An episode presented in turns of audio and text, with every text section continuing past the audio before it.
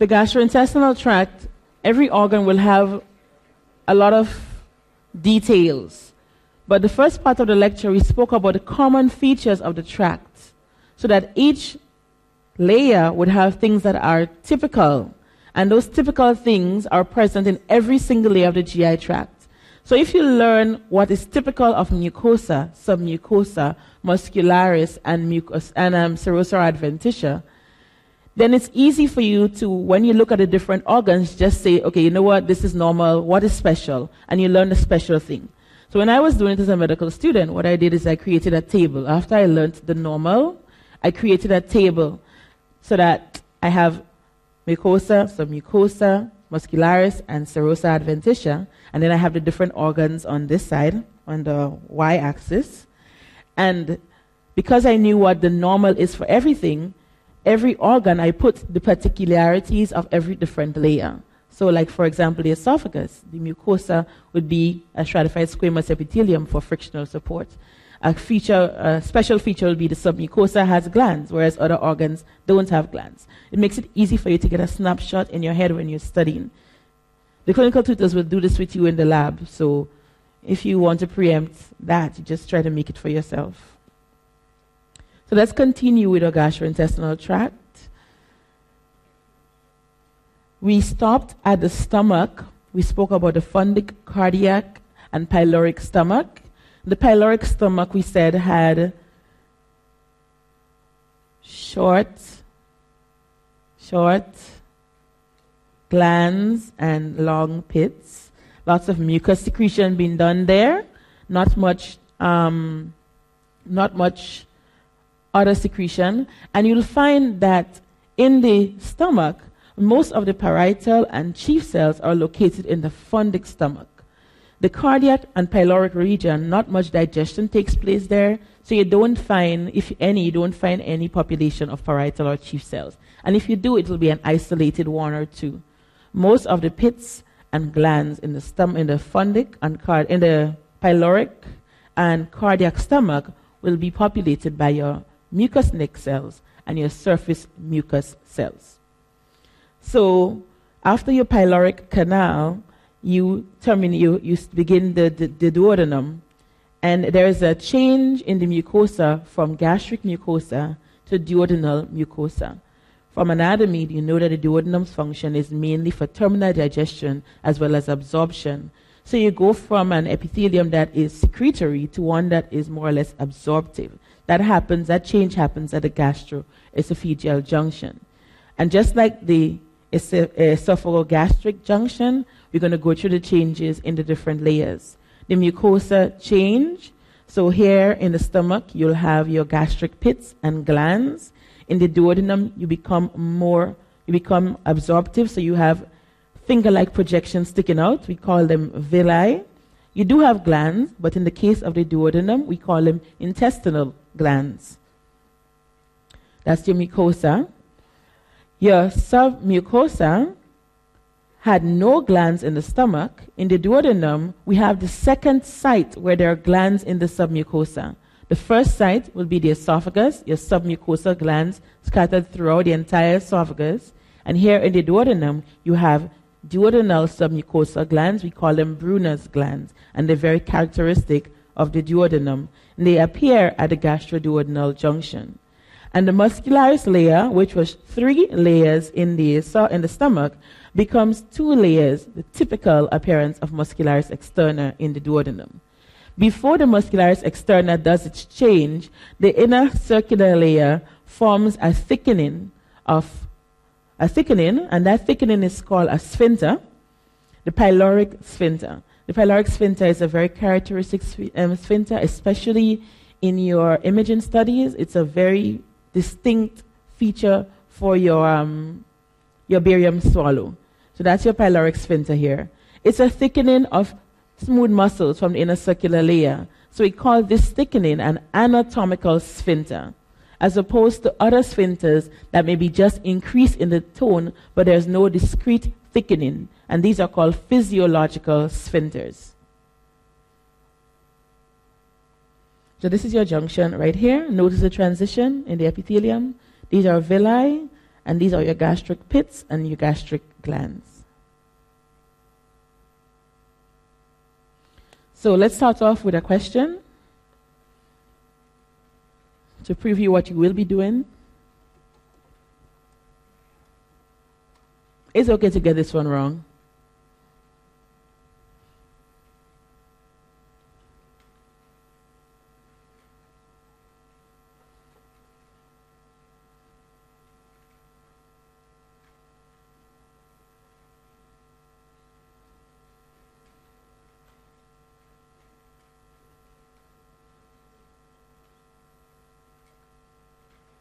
Just click one. It's okay.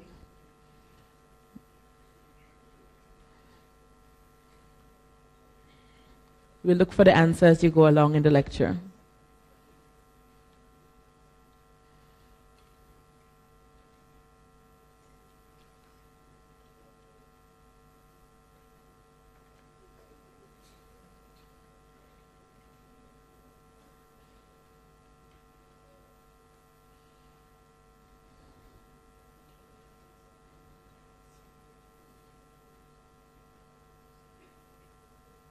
Okay?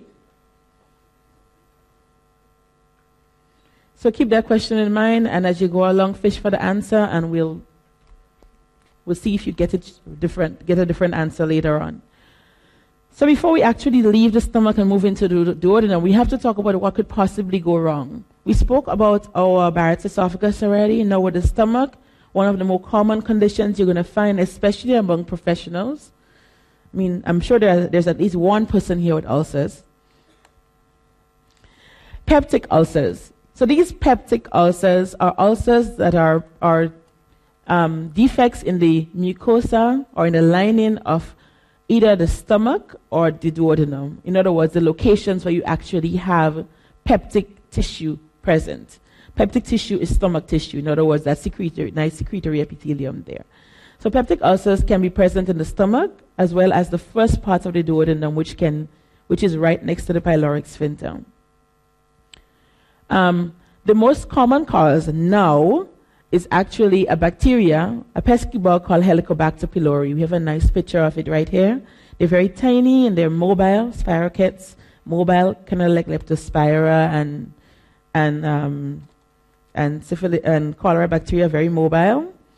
And these bacteria are able to do two things that are the causes of peptic ulcer. Peptic ulcers occur because, one, the mucus barrier is not sufficiently protective, and somebody was talking about that, right? Or two, the environment there, the acidic environment, is too much, right?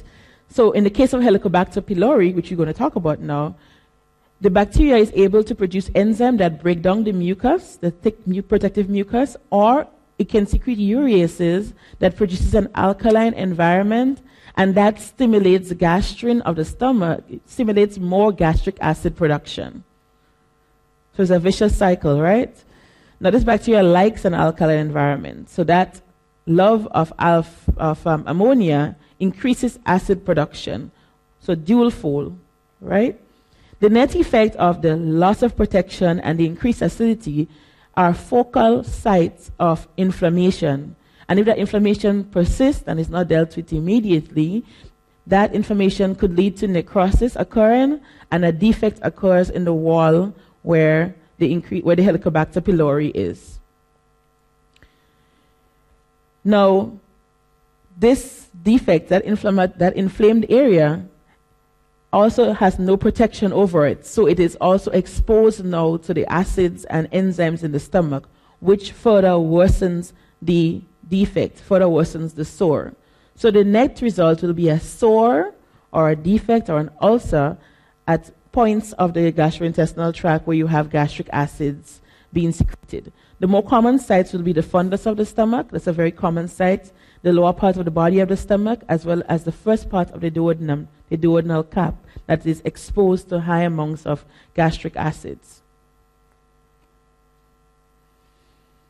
So these are classic peptic ulcers, one here at the body. Here you have some at the antral region going down towards the pylorus, and the duodenal one is not shown here. Now the body is going to try to heal these ulcers. Firstly, by producing anti-inflammatory agents, then later by forming scar tissue. And if the ulcer is not dealt with, if the Helicobacter pylori is not dealt with, and you don't take that triple treatment of antibiotics, proton pump inhibitors, and so on, you're going to have the defect worsening and possibly going through the entire wall of the stomach, and along the way producing the complications of peptic ulcers. So the chronic recurrence of peptic ulcers leads to chronic peptic ulcers, and the complications would be as follows. Initially, when you go down into the submucosa, large amounts of blood vessels there, right? So large amounts of blood vessels that are there predisposes to bleeding. So peptic ulcers bleed. We know that. One of the symptoms will be vomiting of blood or passing of dark stools. Secondly, you could penetrate past the submucosa into your muscularis layer and eventually through the serosa. When you penetrate into the serosa, that's called perforation, a perforated ulcer, extremely painful. And eventually, because ulcer is perforated into the peritoneum, you have a leakage of gastric juices into the peritoneum, producing a chemical peritonitis, extremely painful, and a medical emergency. So the complications are due to the recurrent activation of the peptic ulcer, which leads to penetration of the ulcer deeper and deeper through the wall, producing bleeding initially, then eventually perforation, and then peritonitis. Comfortable here? So here we have a large blood vessel at the base of the ulcer. It's about to be eroded. Eventually, after chronic irritation and ulceration, we have a perforated ulcer here. So this is outside peritoneal cavity and inside stomach cavity. So we're through with the stomach. We know the cells there. We know the different parts. We love Fundic stomach because it has everything. And we know about ulcers. Let's talk about the small intestine. You did it with, you should have done it in anatomy already. But for review purposes, the function of the small intestine will be for terminal digestion as well as absorption of most of the nutrients. Only a small amount happens in the small intestine.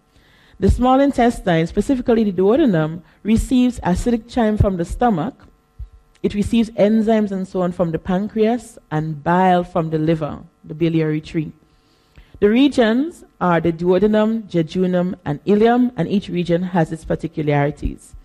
And because the major function here will be for absorption of nutrients, you have specializations along the wall of the large intestine to facilitate that process. Cellular specializations, microvilli, which we love now because we know them from last term, right? And we have two new ones, which are tissue specializations. Plicae circularis, or semilunar folds, as they would have been called in anatomy, or valves of Cochrane, maybe anatomy called them. And you have villi, those nice finger-like mucosal projections. So here we have our microvilli, mucosal fold to form villi, and your plicae circularis. It looks very much like the rugae that we saw in the stomach. However, these are permanent. They do not decrease in size when the duodenum is empty. So, generally now we're going to look at the different layers and speak about the particularities of the different layers, and then we're going to look at the features of each of the different parts of the small intestine, the main features. So the mucosa will be a simple columnar epithelium for the function of absorption and secretion. Lamina propria, just the same, lots of gut-associated lymphoid tissue, but in the small intestine, they're very well developed, especially in the terminal ileum. You'll also have some deep intestinal glands. We had gastric glands before, now we have intestinal glands. Histologists call them crypts of Lieberkühn, or intestinal crypts, and they're going to secrete a lot of mucus. The submucosa is the same as everywhere else in the gastrointestinal tract, except one part will have submucosal glands, very much like the esophagus. Normally, the submucosa doesn't have glands, but in the small intestine, the duodenum has glands, and the esophagus has glands further up. The muscularis externa is back to two layers, and you have your Auerbach's plexus in between. That doesn't change. And then you have your serosa or adventitia based on the part of the GI tract you're looking at. So duodenum will have serosa and adventitia, but jejunum and ileum will have only serosa. So we said that there are tissue specializations. Let's look at the plicae circularis first, or the valves of Cochrane. These are the semilunar valves that stick into the lumen, and they are permanent folds that are formed from the submucosa, pushing the mucosa upwards into the lumen. Now, they're very, very well developed in the middle parts of the small intestine, and they're the ones responsible for that characteristic linear pattern in your barium swallow that you saw in anatomy for the small intestine. That nice linear pattern is due to the pigment getting caught up between those semilunar folds. Okay? So you have them, they're small in the duodenum, they get very large in the jejunum, and then they flatten out in the ileum. Villi also increases surface area for absorption. Villi are folds of the mucosa. So plicae are folds of the submucosa, and villi are folds of the mucosa. The cool thing about villi is that they're also permanent folds, right? And at the core of the villi, you have a blind-ended lymphatic channel that's highly fenestrated. And the function of that lymphatic channel is to absorb fats and so on directly from the lumen that pass through the enterocytes.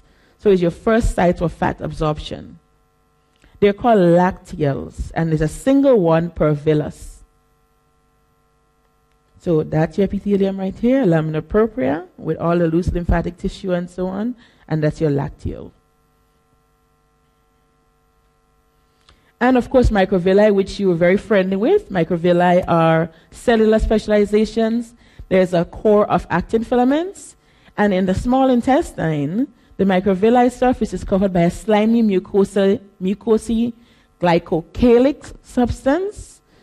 So the entire covering of the microvilli is covered by glycocalyx. And the glycocalyx now is going to cover enzymes that you find along the surface membrane of the microvilli. These enzymes would be your enterokinases, your all the terminal enzymes, your lactase, your lipases, and so on. Those are found along the surface of the microvilli, and they're covered by glycocalyx. And that arrangement gives, and plus the actin core and the large quantity of microvilli, gives the cells a brush border appearance that you may have also spoken about last term. So that brush border or striated border is due to all those things. Lots of microvilli, the glycocalyx. So in a periodic acid shift stain, the surface of these intestinal cells will stain highly purple. So we have villi, microvilli. Now let's go to the glands. The glands are called intestinal glands, and like in the stomach, they're found within the lamina propria. They're basically invaginations of the epithelium into the lamina propria, right? We call them crypts of Lieberkühn, and they tend to be simple tubular glands. They don't branch much. They're continuous to the epithelium that you have in the villi. So villi goes out like this. Crypts of Lieberkühn go down like that, all right? And you find different cell types here. I like these in the bottom. They're nice and red, and they're very granular. We call them Paneth cells. So let's look at the cell types that we find in the intestine. The most numerous ones will be your enterocytes. Enterocytes. These are your primary absorptive cells, and they also do a bit of secretion. They have digestive enzymes on the microvilli surfaces, and they secrete a little bit of water and some electrolytes. So they're the ones responsible for your diarrhea. When they get irritated, they secrete a lot of electrolytes and water, and you have your gastro. We spoke about the microvilli already. Because they're exposed to a lumen, they'll have tight junctions connecting them together, and they have lateral plications. Between them, you have interspaced goblet cells that secrete mucus. Now, both the enterocytes and the goblet cells are renewed continually every week, which is good because it means if you have an infection, by the next week, most likely, you would have gotten rid of the infected enterocytes and replaced them with brand new ones.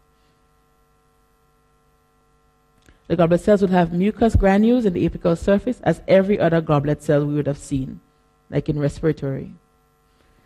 The ones I like are the Paneth cells. These are found at the base of the intestinal gland, very close to the muscularis mucosae.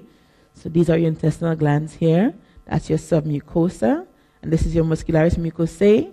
And right at the base, you have these glands here with the reddish granules. Paned cells are your antibactericidal producing cells. They produce lysozyme, that is antibacterial agent, and they produce, alpha defensins, which is also antimicrobial.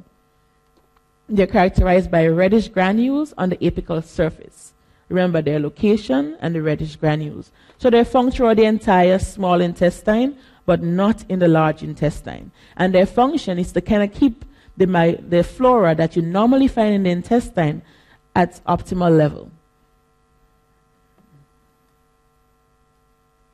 Lastly, we have our enteroendocrine cells that are just like the other enteroendocrine cells you'd have seen before, except these here produce different hormones. They produce hormones like CCK, that's produced by I cells, secretin by S cells, GIP, I can't remember which cells they produce them, but you'll do it in physiology, and motilin by MO cells.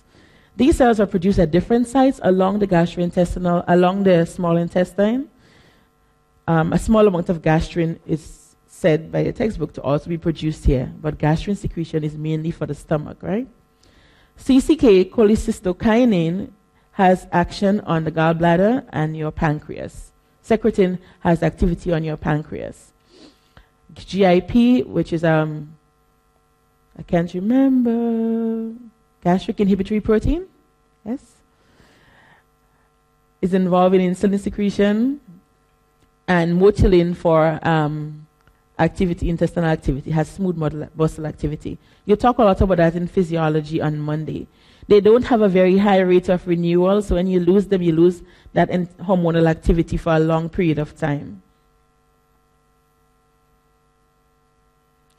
Lastly, we have our M cells. These are only found in the areas where you have lymphoid nodules or lymphoid aggregates. They're called microphile or M cells, and they're nothing more than enterocytes that have been modified to help process antigens. So what they do is that they're found on the surface of the lymphoid aggregates, and they're able to take in antigens, absorb them, pass them through to lymphatic follicles that is below them. So they're involved in the immune process. So this is them here. You can't really see them well in the H&E stains. Right, so let's look at the main features of each region of the GI tract. So the duodenum is the first part after the stomach. Main feature will be submucosal glands, Brunner's glands. So I know it's small intestine because I'm seeing villous projections right here. So it's not stomach. And then right here in the submucosa, large amounts of these glands that are pale staining, they produce a bicarbonate-rich mucus. And that makes sense because you need to counteract the acidic chyme from the stomach. Okay? So villous, submucosa, Brunner's glands. Please remember that. This is a slide taken from your lab. Jejunum, main function, absorption. Therefore, I will need increase in my absorptive surface. So what is special there? Highly ramified plicae circularis. So the plicae are very long and very well developed. That is why in your imaging studies, the jejunum looks nice and feathery, whereas the duodenum and the ileum don't look as feathery. Remember that from your anatomy? So it's because of the plicae circularis or semilunar folds that are very well developed in the jejunum. Ileum, right before the colon. Colon packed with bacteria, flora that is like crazy flora, right? Therefore, the function, the ileum will have very well developed lymphoid aggregates. So well developed that we call them a name. We call them Peyer's patches. So these are your Peyer's patches here. And where do we find the lymphoid aggregates in the gastrointestinal tract? Is it the mucosa or the submucosa? Mucosa. mucosa. So mucosa, remember, is more dense connective tissue. The mucosa in the lamina propria is where you're going to find your nice lymphoid aggregates, your gut-associated lymphoid tissue. So here in the ileum, you have your Peyer's patches that are so well developed that they extend from the mucosa down into the submucosa and even project into the lumen. So these are Peyer's patches. Whenever you see Peyer's patches, think ileum. So we've done our three parts of our large intestine. Now let's look at conditions that could possibly happen in the small intestine. One of the main conditions that we're going to look at for the small intestine, because of the fact that the function is absorption, will be your malabsorption. Malabsorption syndrome is pretty common. You're going to talk a lot about them later on in your medical career. And they are due to problems with the GI tract that result in suboptimal absorption of either all or particular nutrients. The causes tends to be more mucosal damage, like in the case of celiac disease that most people would have heard about. That's your gluten sensitivity and malabsorption. You have specific ones like B12 malabsorption and tropical sprue, which we're not going to talk about. Enzyme deficiencies like your lactose intolerance due to deficiency in your lactase enzyme that lots of people have.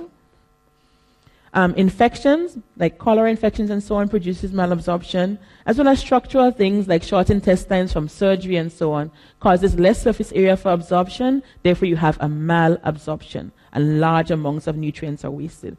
And lastly, we have Crohn's disease, which we're also going to speak about. The signs and symptoms depends on, besides diarrhea, depends on which nutrients are lost. So vitamin D, B12 deficiency, you have anemia, all right? Massive malabsorption, you tend to have loss of weight and your huge stools. So let's talk about the first one, the one that everybody's talking about now because everybody's talking about gluten-free diets. I like gluten. I like bread. So celiac disease is gluten-sensitive enteropathy. And it's autoimmune, as most diseases these days having an autoimmune component, right? Autoimmune, but it's mediated by a particular protein that you find in the gluten, a glycoprotein that you find in gluten called gliadin, among other things. But gliadin is the one that has been identified to cause that immune response. So that immune response results in massive inflammation of the intestine whenever you consume gluten. Usually the distal duodenum and proximal jejunum, where most of the absorption takes place. So what happens is that you have massive loss of everything because you can't absorb nothing much. So the symptoms will be like bulky diarrhea, where everything is found in the diarrhea. Because you have that massive inflammation there tends to be necrosis and destruction of the normal cellular structure there, so you lose your villi. The villi gets flattened out. Normal villus here. Villus looks a little bit funny, right? It's kind of flat and wide. You'll have lots of inflammatory cells going in between, so the lamina propria is now filled up with your lymphocytes. And to counteract the inflammation, your crypts of Lieberkühn starts producing a lot of mucus. And the cells are constantly regenerating to try to replace the villi cells that are lost. So that is called hyperplasia of your intestinal glands or your intestinal crypts of Lieberkühn. So the two signs of celiac disease from a histological standpoint would be atrophy of the villus, right here, and the crypts of Lieberkühn will be continually hypertrophy or having hyperplasia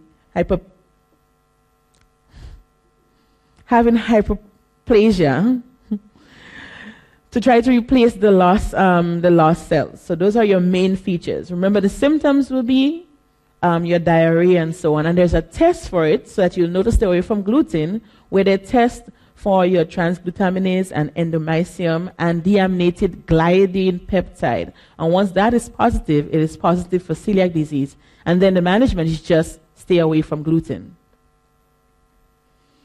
The unfortunate thing is that because there's chronic inflammation, it could lead to malignancy, to metaplasia and then eventually dysplasia, and you could have a malignant tumor occurring there.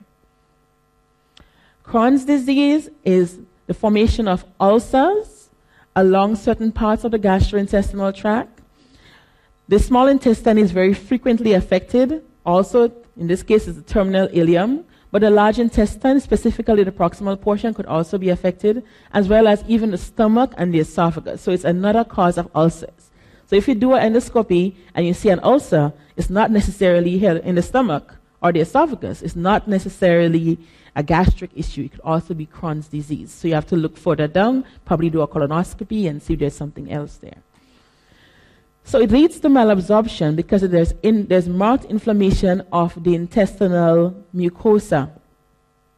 And that inflammation can be seen from a growth standpoint as, see these here? These are like swellings that look like cobblestone. That's edema of the mucosa. So it's cobblestones.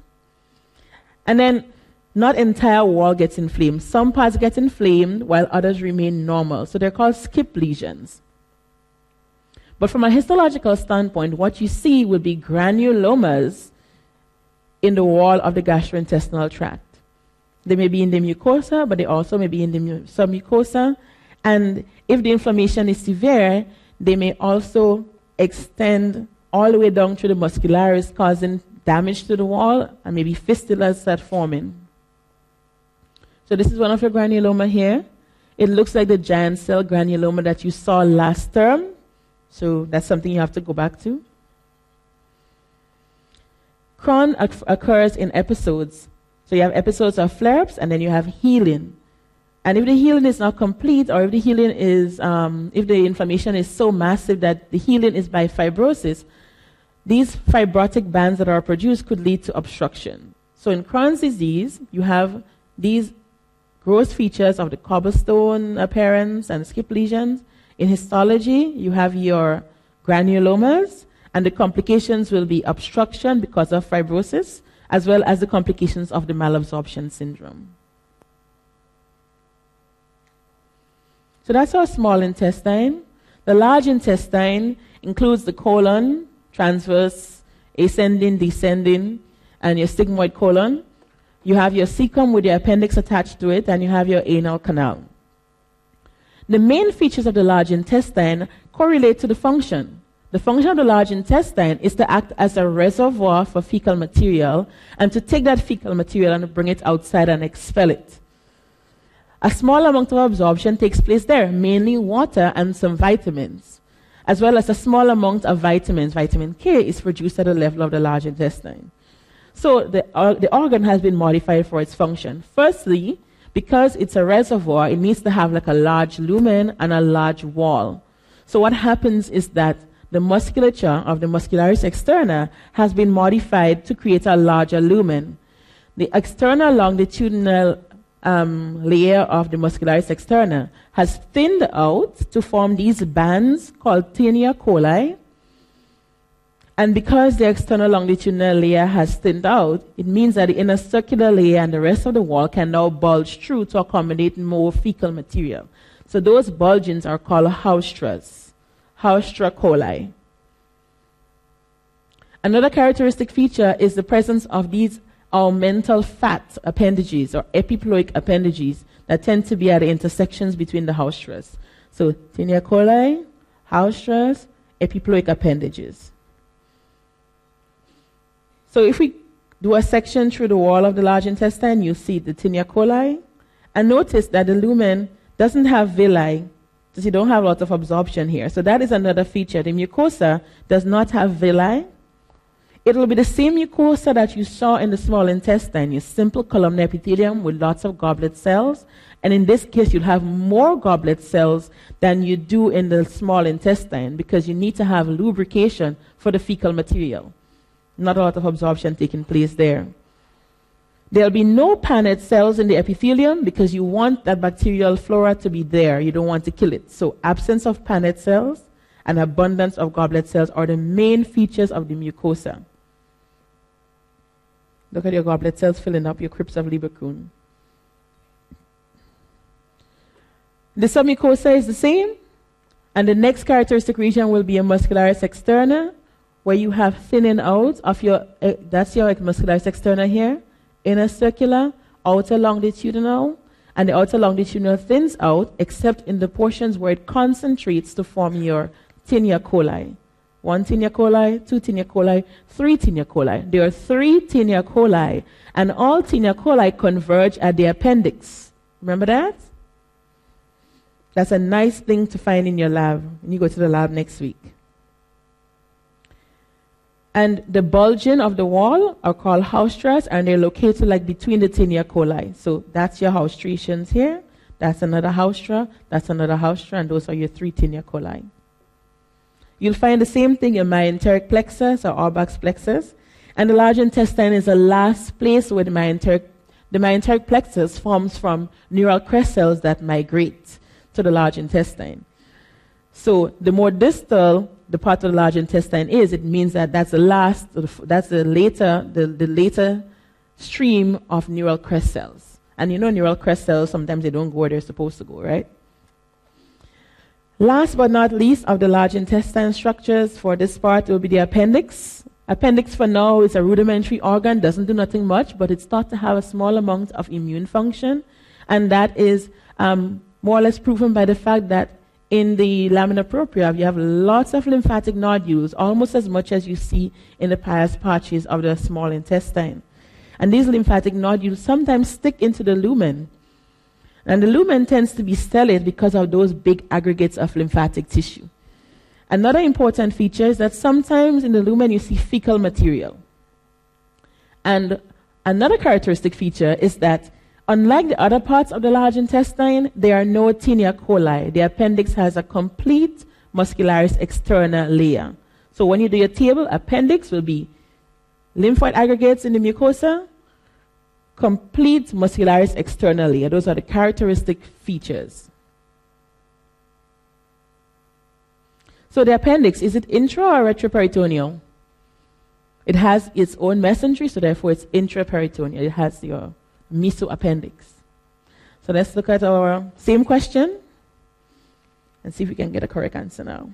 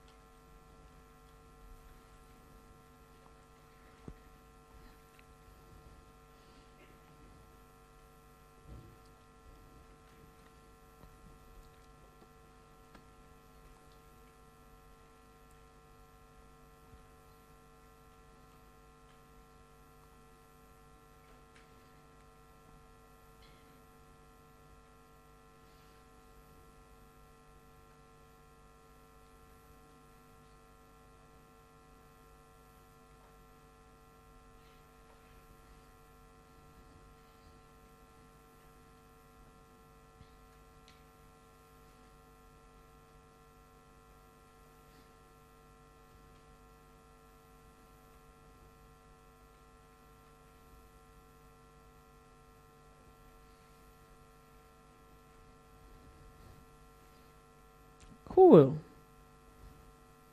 Where is the thingy? Yep, we got it, right? Peyer's patches are characteristic of the ileum. Rugae would be submucosal glands, esophagus, and duodenum. Circular from plicae circularis, complex. Jejunum for absorption. And taenia coli is any part of the large intestine except appendix, and you'll see another one later on. So diseases of the large intestine, classically or more commonly, you'll find your colonic polyps or adenomatous polyps. There are three types. So these are adenomas. So they're diseases of the glandular tissue, right? So there are three types. You have your tubular type, your villous type, and your tubulovillous type. The villous type look like villi, so like here. The villous type will be villous in nature, so you'll have islands of abnormal villus with dysplastic enterocytes. Your tubular types will have more glandular tissue, so you have lots of glands. So this is a tubular type here. Lots of crypts of Lieberkühn, and it's sticking out into the lumen. And your tubulovillus will be in between tubular and villous. So the more common type that you will be seeing will be the tubular type here. You have your villus, and you have lots of intestinal glands. The more dangerous type will be the villous type, highly metastatic.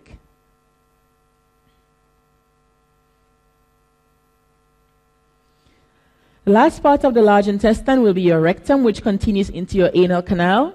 and it is the distal dilated portion of the alimentary canal. So this is taken from one of the histology textbooks, and one of the features from growth of the rectum is that you have these longitudinal folds, your columns of Morgagni or your rectal folds go downwards.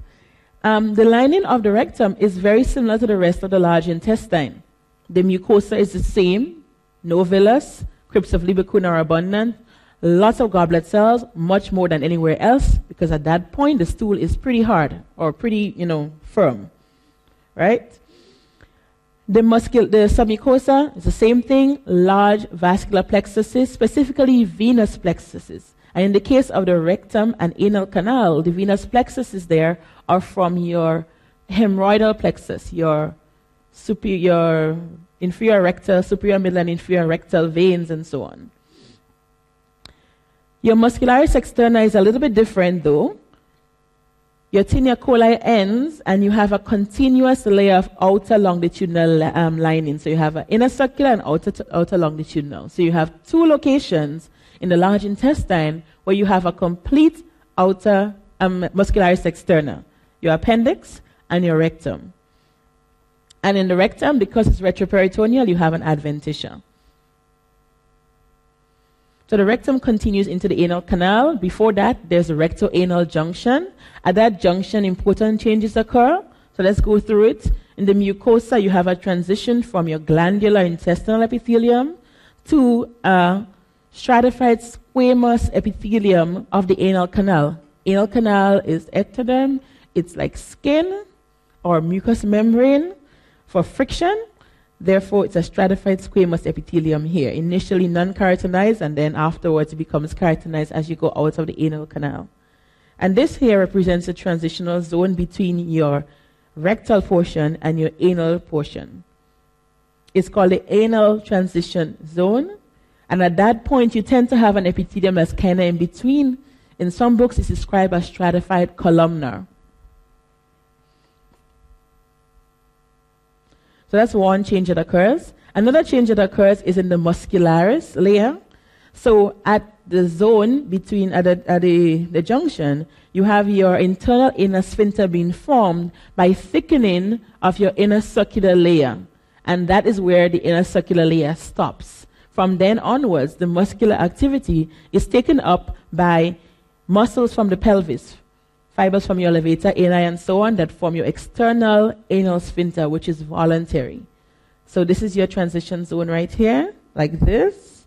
You have your muscularis externa stopping and being taken up by your external anal sphincter. So from your transition zone, we go into the anal canal. And the anal canal, at the upper part of the anal canal, where the transition zone is, has the three zones we just spoke about. You have a colorectal zone that is still the lower part of the rectum. You have your transition zone at the junction. And then you have your squamous zone, which is in the true anal canal right here. So this is your transition zone right here. Upper one-third, middle one-third, lower one-third of the anal canal. When you look at it, like in gross pictures or when you're examining your patients, you'll actually see an almost abrupt change in the mucosa from pale of the skin to nice and red of glandular tissue. So what could go wrong in the colon? Remember we spoke about the muscularis externa and how it's the most important structure for the anal, for the large intestine, because the function is to accommodate volume of stool and to push it along. Well, congenital megacolon or Hirschsprung's disease is a problem with the muscularis externa. You have loss of your myenteric plexus because the neural crest cells don't migrate there. That happens all the time. Alcohol causes problems. All sorts of stuff happens with these neural crest cells, and they don't go where they're supposed to go to. So what happens is that you have no myenteric plexus. The parts that are most likely affected will be the most distal parts. So Hirschsprung's disease tend to affect your rectum and your sigmoid. Makes sense, right? So it leads to loss of peristalsis at that particular segment, and the loss of peristalsis means that stool accumulates there and stretches out the walls, producing a megacolon. It's common to see it in children. See here a toddler, and the distended abdomen because of your congenital megacolon or megasigmoid in this case. Another problem, very common problem, especially us, we sit down a lot, are hemorrhoids. So hemorrhoids are nothing more than varicosities of the anal canal. The anal canal is drained by two systems of veins. It's a site of portocaval anastomosis between branches, tributaries to the portal vein, your rectal veins, your superior and middle rectal veins, and tributaries to the caval system. The tributaries to the portal veins are found above the transition zone, right here, and they form what is called your internal rectal plexus or internal hemorrhoidal plexus. And your tributaries to the caval system, to the iliac system, is below, closer to the anal skin, and that is your external hemorrhoidal plexus.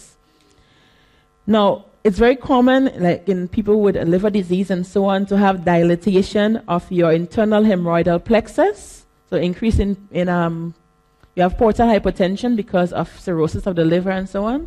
That causes increase in pressure in the rectal veins, in the mesenteric veins and rectal veins. Dilation of your internal hemorrhoidal plexus leads to internal hemorrhoids. These are above the pectinate line that you learned about in anatomy, and because they're surrounded by mucosal lining from the gastrointestinal tract and not skin, they'll most likely be painless unless they get inflamed or unless they're really dilated or thrombosed. So internal hemorrhoidal veins, internal hemorrhoids. External hemorrhoids are below the pectinate line, and they're formed from dilatation of the veins that are tributaries to the caval system, and they are outside under the skin, so when they get dilated, they become very painful. Complications will be in secondary infections, bleeding, that's the most common complication. So here you have an anorectal vein, that's at your squamous region right here. So most likely that's one of the external hemorrhoids, probably very painful. You would have done that in anatomy already, so this is kind of like review for you. And lastly, we talk about surgical adhesions. This is a disease or a condition that's because of serosal injury. Remember, the serosa surrounds all the organs that have to move around. So what happens if you cut into a serosal organ, like if you're doing surgery? It exposes the collagen fibers in the connective tissue under that mesothelium. And once collagen becomes exposed and contacts with something else, it forms these bands. Now, the first couple of weeks, these bands are very soft, and you can just take your hand and move them aside like that, and that's fine. But after a while, more collagen fibers are recruited, and these bands become thick and fibrotic. So what do you think a complication would be? Thick fibrotic bands form between two organs or between the organ and the abdominal wall that you cut into. You could have entrapment of an organ, obstruction of a particular organ. These are the complications of surgical adhesions. And they're very commonplace, especially when you do open abdominal surgery. Signs and symptoms would be signs of obstruction as well as pain from entrapment of a particular organ. So, we don't have any more questions for you. This is our last slide. My office hours will be up by the end of the day. Questions, queries, doubts, put it in the discussion forum or come to me in my office hours. Please do the table. The table helps a lot. I know as a medical student, it's a lot of material. Do your table in order to kind of put the material together. And remember, after you learn the normal for everything, the most important thing is the characteristic feature of each individual organ. So when I say ileum, you say Peyer's patches. When I say jejunum, you say plaque is circularized. When I say duodenum, you say Brunner's gland. When I say parietal cells, you say fondic stomach, like that. Have a good day, guys.